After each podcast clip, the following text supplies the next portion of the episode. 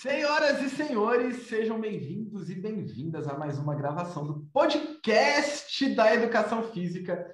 Esse é o episódio Ihu. 3 do Point of Cast. Bom dia, professor Rafael. E aí, Sam, bom dia, bom dia. Hoje eu estou num, num cenário novo aqui, eu coloquei um plano de fundo aqui para ficar mais agradável o ambiente. Então, hoje vai dar bom. Muito me inveja. Para você que está escutando a gente pelo Spotify, as gravações a gente disponibiliza as imagens no YouTube também, no canal do curso. Aproveita para seguir a gente no Instagram, arroba EDF, Uniceplac. Tem o nosso canal Dá o joinha. Exatamente. O canal do YouTube Educação Física Uniceplac.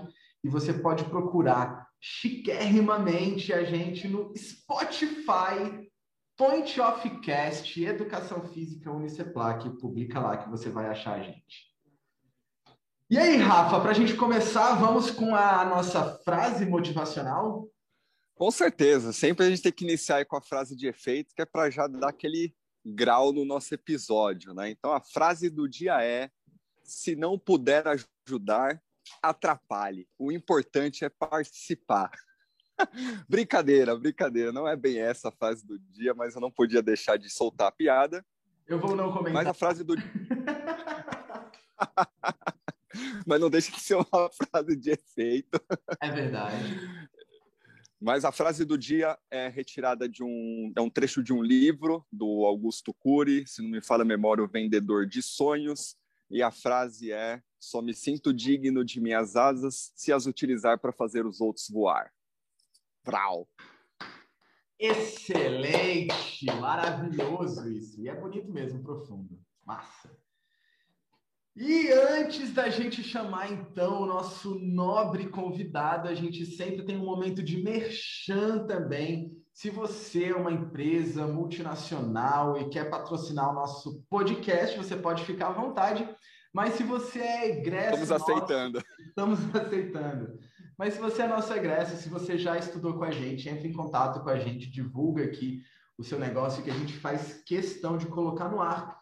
Hoje, com muito orgulho, falar sobre a CT Taurus, escolinha de futebol do Júnior, um dos nossos estudantes. É, a construção aí dessa escolinha de futebol fez parte também do TCC deles e eles estão retornando com as atividades presenciais Escolinha hoje já tem três anos de funcionamento. Ano passado teve pausada né, as atividades presenciais por conta da pandemia e esse ano estão retomando aí com todos os cuidados. Ah, eles estão atendendo crianças de 4 até 15 anos de idade, então crianças e adolescentes que queiram aí aprender futebol. E se você quiser mais informações, o telefone do Júnior é 99252 1294. Então, se você está procurando uma escolinha de futebol, a hora é agora. Sem mais delongas. Ah. É, recomendamos fortemente. Sam, antes de você chamar o nosso convidado, é, para a galera que for assistir, eu recomendo ligar a internet aí no cabo, colocar dois roteadores, carregar o celular, se for ver no, no celular, porque convidado hoje é de peso, vai carregar demais aí a sua internet. Nós temos hoje aí uma responsabilidade, porque este convidado, ele é um, um, um dinossauro da educação física de Brasília, apesar da, da tese da da social, da CUTES. Senhoras e senhores, primeiro para falar sobre o tema, hoje nós vamos conversar sobre cultura corporal. Se você nunca ouviu falar disso, não faz a menor ideia do que se trata, esse episódio é para você. E não teria outra pessoa para convidar senão ele, o professor querido de todas as turmas, o príncipe da anatomia do Uniceplac Professor Igor Fernandes, bom dia, professor, bem-vindo. Que é isso! Palmas, senhores! Salve, salve. Minha internet até travou. Ó, o Rafa travou ali na internet. é muito peso pro meu, pro meu 4G aqui, velho. Seja bem-vindo, Igão. Quando vocês falaram desse peso, a minha imagem que estava na disposição do Zoom, ela até caiu, fui até um quadradinho aqui para baixo, né? Foi peso demais que vocês botaram sobre os meus ombros. Gente, prazer enorme, inenarrável estar aqui com vocês, cara. Muito legal essa temática, muito bom estarmos dividindo esse espaço de troca de ideias. Estou muito, muito, muito feliz tá, pelo convite. Me sinto honrado, verdadeiramente. Coisa boa. Sempre que a gente promove algum evento no curso, congresso, etc., que a gente traz um convidado, a gente procura né, convidar pessoas externas ao curso para trazer um novo olhar, uma nova percepção, etc. O professor Rafael está ali judiando da gente com esse cenário de fundo que ele está. Não, agora eu descobri que eu consigo virar o negócio ao contrário, mas acho que eu tenho que virar para o outro lado. Oh. tá bonito o cenário ali, fez inveja. Aí, aí agora nós vai. Boa. Desculpa atrapalhar aí, mas não liga para mim não. Mas aí, voltando, é, a gente sempre procura chamar uma pessoa externa, porque é, é, é bom essa, boa essa troca, né? um olhar diferente, sai do que a gente está acostumado. Mas, ao mesmo tempo, a gente se preocupa em chamar pessoas que são autoridade naquilo que é o tema. Quando a gente discutiu e a gente percebeu que tratar sobre cultura corporal era um assunto importante, a gente falou assim: olha, não existe outra pessoa melhor qualificada para trazer esse assunto para a gente do que o nosso professor de casa, esse que a gente conhece, o Igor, que está aí desde a primeira turma, no primeiro dia do curso de Educação Física do que era ele que estava dentro de sala de aula com a galera também. Então, Igão, o que diabos é cultura corporal? É mais um termo? Isso é termo da pandemia? Explica aí, por favor. Ai, cara, é uma palavra que a gente tem que dar uma destrinchada nela, assim, né? Mas a gente vai perceber que a, a, a ideia, depois que a gente está com ela sedimentada, ela flui tranquilo, não é um bicho de sete cabeças para entender. Né? A gente tem que preocupar um, um, um pouquinho esse termo, pegar um apanhadozinho histórico para entender que tem uma cronologia né, de conceitos que foram sendo formados até chegar nesse modelo atual. Mas quando a gente fazer, é, quando, quando, nós fizermos esse fechamento aqui, a gente vai pensar, poxa, mas é só isso, isso eu, eu percebo no meu dia a dia, isso faz parte da realidade da educação física, da, da relação do professor ali no dia a dia. Mas a gente tem que entender com clareza isso, porque tem uma intencionalidade na educação física, tratando né, desse termo. Esse termo tem caído demais em concursos é, e também no ENAD. Então, é uma linha que vai perpassar diversas esferas aí na vida do acadêmico, tanto durante o processo de formação, quando ele estiver trabalhando no, no cotidiano dele. E não é diferente também nos concursos, principalmente no ENAD. Então, vamos, vamos, vamos por partes. Tá? Cultura corporal e cultura corporal do movimento, que são os termos que estão é, visitando as provas, que estão né, já há, há um certo tempo aí no universo da educação física. A palavra cultura, ela, ela, ela, ela parte assim, de um conceito muito abrangente, como o conceito de saúde. Talvez sejam as palavras que têm um conceito mais abrangente que eu conheço, saúde e cultura. A cultura ela pode ser entendida como assim todos os processos identitários de uma comunidade, de uma população, seja na culinária, seja na vestimenta, nos hábitos, algo que identifica, né, que, que difere, personaliza uma comunidade. Então, a cultura, né, de uma maneira simplista, a gente pode entender desse jeito. Quando nós falamos de cultura corporal, aí eu tenho que fazer uma costurinha com uma outra esfera de, de, é, de entendimento. O leigo ou a pessoa desavisada, ela vai, no primeiro momento, pensar assim: pô, cultura corporal é toda a parte de movimento que identifica uma população, uma comunidade, mas a gente tem que ampliar essa ideia. Né? Na educação física, a gente vai perceber que essa cultura corporal ela está relacionada, sim, a jogos, a brincadeiras, a uma é, especificidade regional. Isso pode ser desde um estado a um bairro, né, a uma comunidade. Mas a educação física tem usado a cultura corporal do movimento em que sentido? Que toda expressão é, do movimento ela está carregada de questões sociais, culturais, filosóficas, comportamentais. E aí eu vou fazer uma pausa aqui, entendeu, Sam? Porque para eu destrinchar mais, eu vou fazer aqui, Rafa, uma, uma rápida volta no tempo. Quem começou com essa historinha, né? De decupar essas palavras, por que a educação física abraçou isso? Mas a cultura corporal do movimento, só para fechar uma ideia e fazer uma cronologia para a ideia poder fluir melhor. É, ela é uma observação sobre os diversos aspectos né, da, da, de tudo que envolve o movimento humano, mas olhando com uma perspectiva identitária. E aí, para tornar prático isso aqui, poxa, lá na estrutural, no projeto, vamos fazer um, um, um merchan aqui, no projeto do Ajax, do professor Seco, nosso parceiro né, em diversas é, empreitadas. Lá existe uma cultura corporal do movimento. A escolinha dele é de futebol, ok. Mas naquele ambiente, eles adoram hip hop, né? É uma cultura do grafite que eles amam, então toda a quadra é decorada com os grafites, é o hip hop e eles adoram a capoeira. E foi a mesma é, cultura corporal do movimento que foi trabalhada em projetos com as comunidades é, de risco social. Então, quando a gente vai, na prática, né, interagir com esse universo, a gente tem que entender que as pessoas que nós estamos interagindo têm uma cultura própria ou a ausência total de uma cultura do movimento, mas o professor de educação física não pode estar alheio a isso. Então, essa é uma ideia bem superficial e introdutória da cultura corporal do movimento. O que, que vocês acham? Fechou uma, uma introduçãozinha para a gente poder discutir? Fala comigo. Como vocês perceberam, a gente não brincou sobre ter um convidado de peso.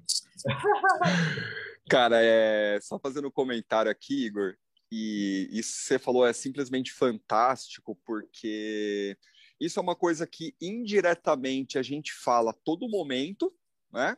Nas nossas aulas, em qualquer outra situação. Até mesmo ontem, que eu estava ministrando a aula sobre iniciação à natação, estava falando nado crawl tal, e me perguntaram referente a por que, que algumas pessoas têm dificuldade em aprender, outras não. E aí, uma das justificativas com relação a isso é justamente a questão do repertório motor.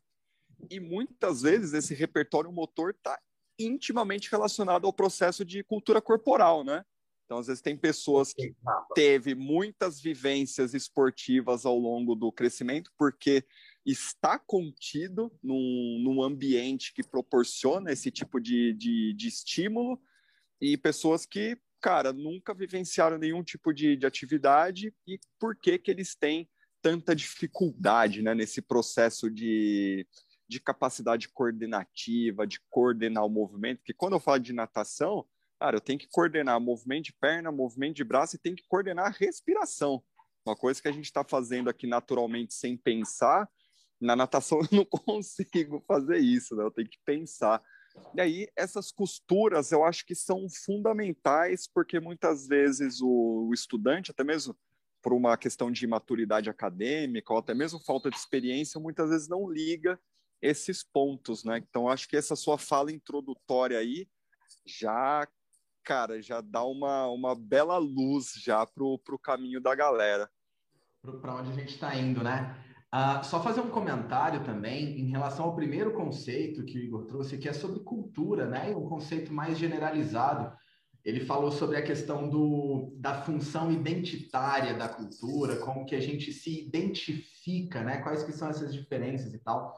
Eu, no um dos episódios aí passados, eu falei sobre o intercâmbio lá em Portugal e assim, lá na faculdade, lá em Portugal, sentar na hora do almoço ou no intervalo de aula e tomar cerveja, tomar vinho junto com o que estava sendo comido ali e voltar para a sala de aula, para dar aula, para estudar, etc., absolutamente normal. Aqui, na nossa cultura, ou seja, da forma que a gente se reconhece e é identificado, tomar um vinho e uma cerveja no meio de uma aula não é assim tido como a mesma coisa. Tem um outro exemplo que todo mundo conhece, biquíni. Os biquínis brasileiros, eles costumam ser cavados na parte de baixo e tal. É, e eu, nossa, muitas amigas de fora do país ficam muito incomodadas como que os biquínis brasileiros costumam ser curtos. E aí, quando elas chegam na praia, elas ficam de topless, ou seja, só com a parte de baixo do biquíni sem nada em cima.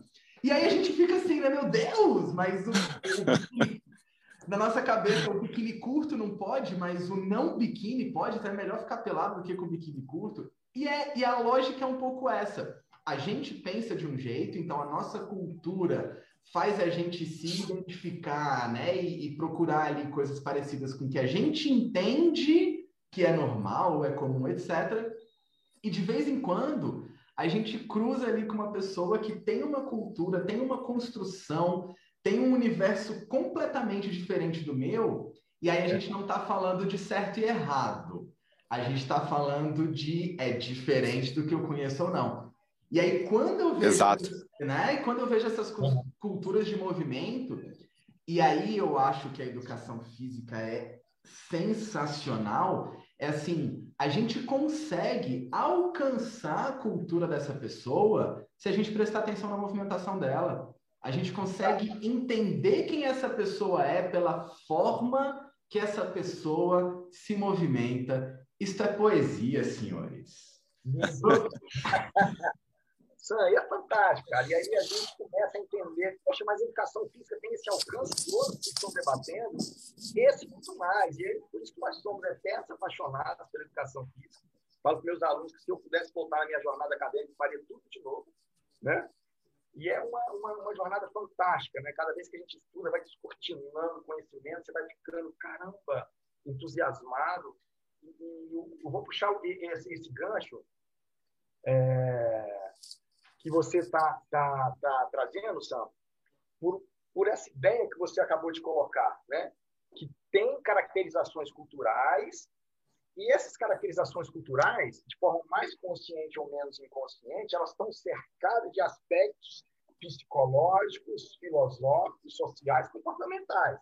Basta você né, ter mais assim atenção a isso. Então, eu vou começar, Sam, agora fazer uma cronologia para a gente buscar um pouco da, da maturação dessa ideia, né?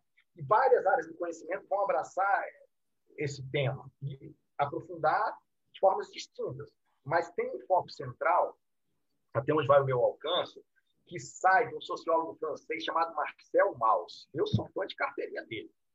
Esse Como é o nome dele, Gão? Não escutei direito? Marcel Mauss. Mas não é mal, que ele é muito mal. Mauss. Marcel Mauss. Ele é, é, é, um plural. Não, brincadeirinha aí. Mas esse é, sociólogo, para mim, ele foi fantástico com o que ele trouxe. assim e o universo da sociologia, da antropologia, da pedagogia, da psicologia vai explorar esse conceito dele. É, ele traz cara, dois conceitos importantes. O primeiro, vou falar do fato social total. Cara, isso é muito bacana. Eu não sei cronologicamente se o estudo começou na década de 50, mas aqui no Brasil acho que isso vai começar a ser destrinchado na década de 70. Trouxe uma frase aqui, vou falar entre aspas, que é diretamente da, da, da, da literatura dele. Ele fala o seguinte: é, todas as realizações humanas, em todas as realizações humanas, são encontradas dimensões sociais, psicológicas e filosóficas.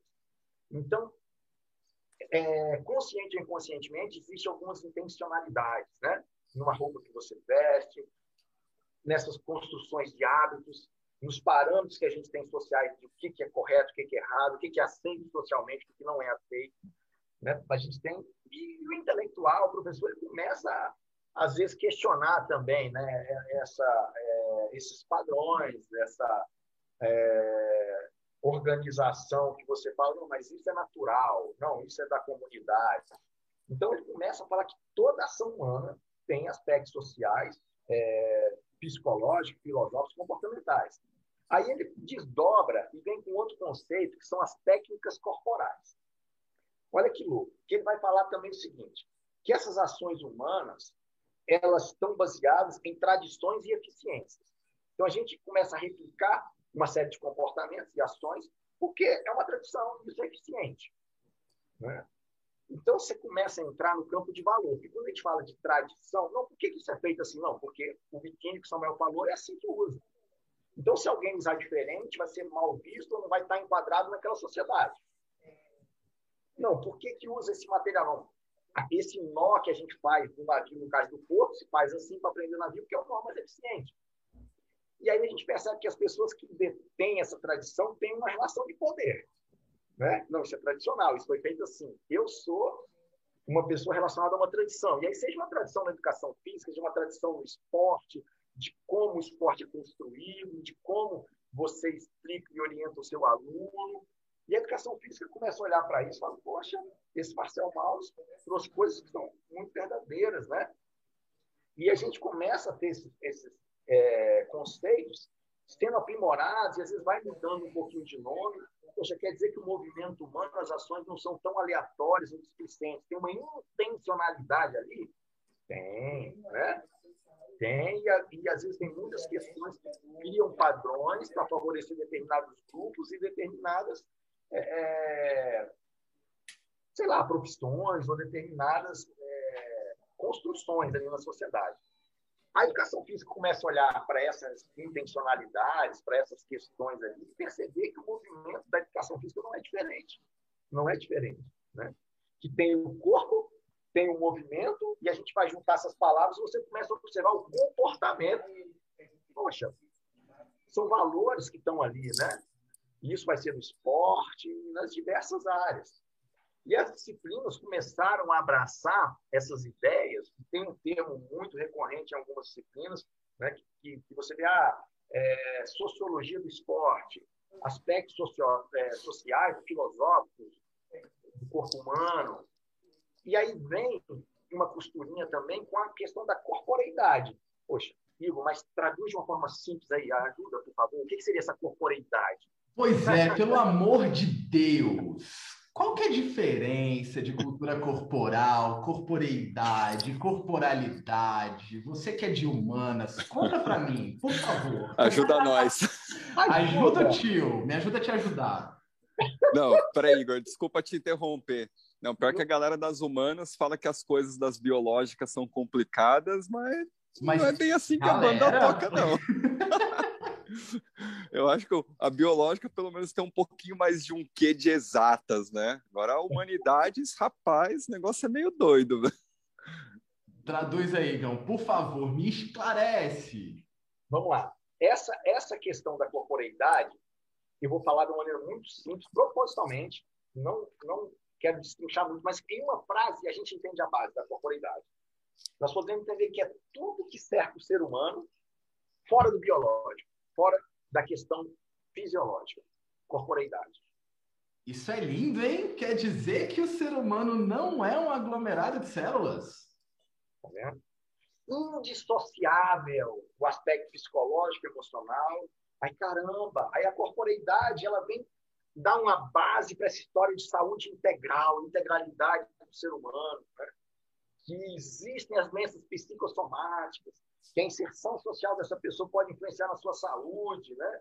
que a sua percepção de mundo, que é o psicológico, a sua filosofia também vai influenciar. E a pandemia esfregou isso na nossa cara, né? É.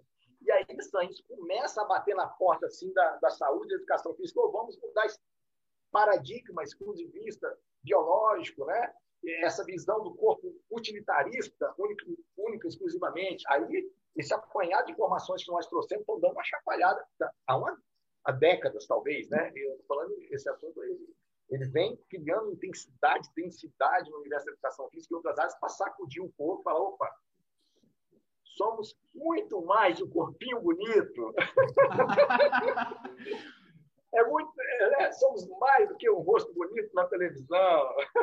Professor Igor, o senhor sabe que provavelmente nenhum dos nossos estudantes vai reconhecer esta referência desta piada, né? Vale a pena, é muito boa, mas eu gostaria só de registrar é, que estamos velhos, senhores. É estamos velhos, tá? É, verdade mesmo. Não é muita só um... cuca no lance. É muita cuca no lance. A corporeidade, ela traz essa, essa ideia legal. E aí, rompe um pouco, assim, né? E aí, isso, isso às vezes fere, agride, porque existe de uma forma mais clara ou mais obscura, às vezes uma disputa, não, mas você é do bacharelado, você é da licenciatura, não, mas você é das áreas exatas, você é da social. Pô, o Rafa está acabando de me trazer aqui uma percepção dentro da aula da técnica da natação, em que o aspecto social da cultura está sendo um fator que está impedindo isso. Então, naturalmente, o professor mais alerta, mais atento, ele está observando isso. Né? Porque se ele olhar pelo exclusivismo é, fisiológico, ele não sabe se esse aluno comeu, ele não sabe se esse aluno, onde ele está inserido, é uma área de risco social, se ele, dorme, se ele não dorme bem porque teve tiroteio, ele não sabe se ele tem conflitos familiares. Então, todos esses, todos esses aspectos vai influenciar na saúde e na performance esportiva dessa pessoa, por exemplo. Né? Então, esse ser humano que é, que é social, que é filosófico, né? ele tem que ser observado também. E, dentro do processo de busca pela saúde, ou, ou seja, qual instância que a educação física esteja atuando, ela tem que ter um olhar sobre esses aspectos. Se quiser a intervenção do pessoa, se ele quiser que essa intervenção seja é, é, otimizada, tenha um resultado positivo. Né? Tem que ser observado em vários aspectos. Cara, Igor, é, você, você é, bicho, não, cara, que você tocou num ponto, cara, tão fantástico porque a partir desse contexto aí que você está trazendo, hoje a gente está vivendo um período cujo o julgamento é muito forte, né? Então, que nem você está falando aí, pô, é, o menino não está desempenhando bem porque ele mora numa região de alto risco, tiroteio, não dorme bem, e isso está impactando nas atividades cotidianas dele, né? Então, pensando aí, sei lá, menino de idade escolar. Fala, ah, essa criança é burra. Fala, opa, calma aí, né? Será? Vamos, vamos tentar investigar um pouquinho mais. Então, acho que hoje a gente vive num momento que a velocidade das informações é muito grande, entretanto, a galera só enxerga uma fração né, do, do que acontece, né? É, então, acho que isso é uma reflexão extremamente importante, porque ajuda a responder muita coisa, né? Então, quando aquele aluno está tá desempenhando mal, pô, por que, que ele está desempenhando mal? Ah, pô, porque realmente não tem interesse. Ok, é uma situação. Ah, porque, cara, tá com um problema em casa. Ah, ok, beleza. E aí, e também a nossa, principalmente a nossa posição como professor, né, de conseguir ter essa análise para ver se o cara realmente está passando por um problema ou se ele está passando por um problema e está usando aquilo como muleta, né? É, é, é, tanta coisa, bicho, é muito. Se prepara aí que eu acho que a gente vai ter que fazer uns cinco episódios aí sobre isso. Pois é, pois é, pois é. Mas, mas fazer um comentário antes, antes da gente né, fazer a pausa, fazer um comentário em cima do que o Rafa falou. Eu lembro uma vez de uma palestra do professor, se eu não me engano, o professor Juarez, eu acho que ele era, não, não vou lembrar muito do contexto, mas foi na minha época de graduação. E aí ele falando sobre jogos que ele estava aplicando para um pessoal que estava na época no CAGE. Se você não sabe o que é isso, é uma unidade é, socioeducativa, você tem ali a liberdade retirada, mas voltada para pessoas é, né, menores de idade, etc. E aí ele disse que tinha um menino que era conhecido na escola ali, dentro ali do CAGE, que era um menino que era muito burro. Eu, eu lembrei dessa história quando, né, eu falei, gente, vamos lá, como é que a gente está calculando isso? Que régua é essa? E era burro porque ele não, não, não, não se dedicava às disciplinas, tinha uma série de coisas ali complicadas, e esse professor decidiu colocar um jogo e era um jogo de muita estratégia, e quem liderou esse jogo e organizou e fez com que o time vencesse era o menino, foi o menino que era tido como burro na escola e etc. É. Aí, e o comentário é o seguinte: a gente está em cima desse julgamento, a gente aprendeu o que, que o inteligente e o burro eles são inteligentes ou burros dentro de uma reguinha da escola, da prova, da nota alta e geralmente com, muita de, com muito decoreba envolvido. E às vezes você tem um artista sensacional que vai produzir coisas que vão mudar a humanidade e essa pessoa nunca vai ser uma exímia, sei lá, calculista, vai fazer exercícios de matemática ou física que são, que são difíceis e, e, isso não significa que essa pessoa não seja inteligente ou que essa pessoa não tenha muita capacidade. É legal a gente entender que, a, é, que, que essa inteligência, que essas capacidades, elas têm direções diferentes. Então, às vezes eu consigo ou tenho facilidade, ou faço uma coisa diferente de você, não significa que eu sou melhor que você. E o que você faz melhor do que eu não significa que eu sou pior do que você. Gente, a bananeira não fica competindo com a castanheira, não. Cada uma produzindo o que tem, entende?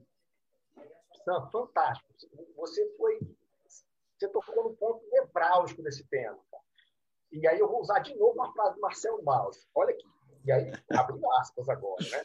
Olha, olha, olha aqui. Cara, que fantástico que, que o assunto chegou, na essência, do, talvez, do ponto-chave da, da cultura corporal do movimento.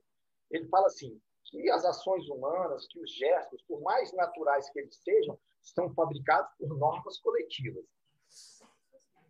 Né? E aí você tem leis, né? você tem uma organização legal, você tem uma organização de conteúdos no livro didático. Nós estamos dentro de uma esfera em que você tem, né?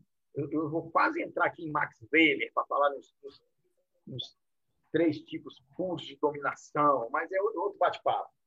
É, mas são, existem normas coletivas que mostram que é um padrão, que tem um modelo que é aceito. E nem por você estar fora de um modelo que é aceito, você está errado, né? Ou você é menos é, qualificado. Existem é, modelos de padronizações sociais que a gente tem que ter muito cuidado, cara, que são é, tidos como assim, não, isso é natural. O que é natural? E a gente tem que descortinar algumas naturalizações de algumas coisas. Romper padrões. Fala, pera lá, a sociedade, os valores humanos, a, a, todo, onde a vida há uma, um processo contínuo de. Deixa eu pensar bem na palavra que eu usar. Há um processo contínuo de adaptação. E os valores da sociedade vão mudando. E a gente tem que organizar dentro do nosso processo de formação de novos professores, de intelectuais, a gente tem que estar na crista dessa transformação. Eu me formei na década de 90, né, Sam? Pô, você fica perguntando né para mim, eu nem nasci do época, nada a ver com isso. e aí, essas normas coletivas, poxa, a mulher não poderia votar, ah, não pode é, questionar a questão do casamento, essa instituição, independente do que esteja acontecendo ali dentro. Graças a Deus, as normas coletivas estão sendo repensadas, e aí é o movimento, e a relação professor-aluno, e a diversidade, que nós vamos entrar no próximo bloco, Sam, para falar dela, sim ou não? Boa, meu Deus, que conversa, hein, meus amigos? Cara, o Igor já até chamou aqui o outro bloco, então não vai ter jeito, vamos ter que fazer dois episódios. Então, galera, é, por hoje ficamos por aqui. Então, é, na próxima semana aí a gente volta com, com o próximo episódio. E vamos nessa, né, Igor? Muito obrigado por esse primeiro bate-papo. E semana que vem a gente volta aí para dar continuidade nesse assunto aí que, meu Deus do céu, muita informação. Valeu! Valeu, Igão! Um abraço! Obrigado.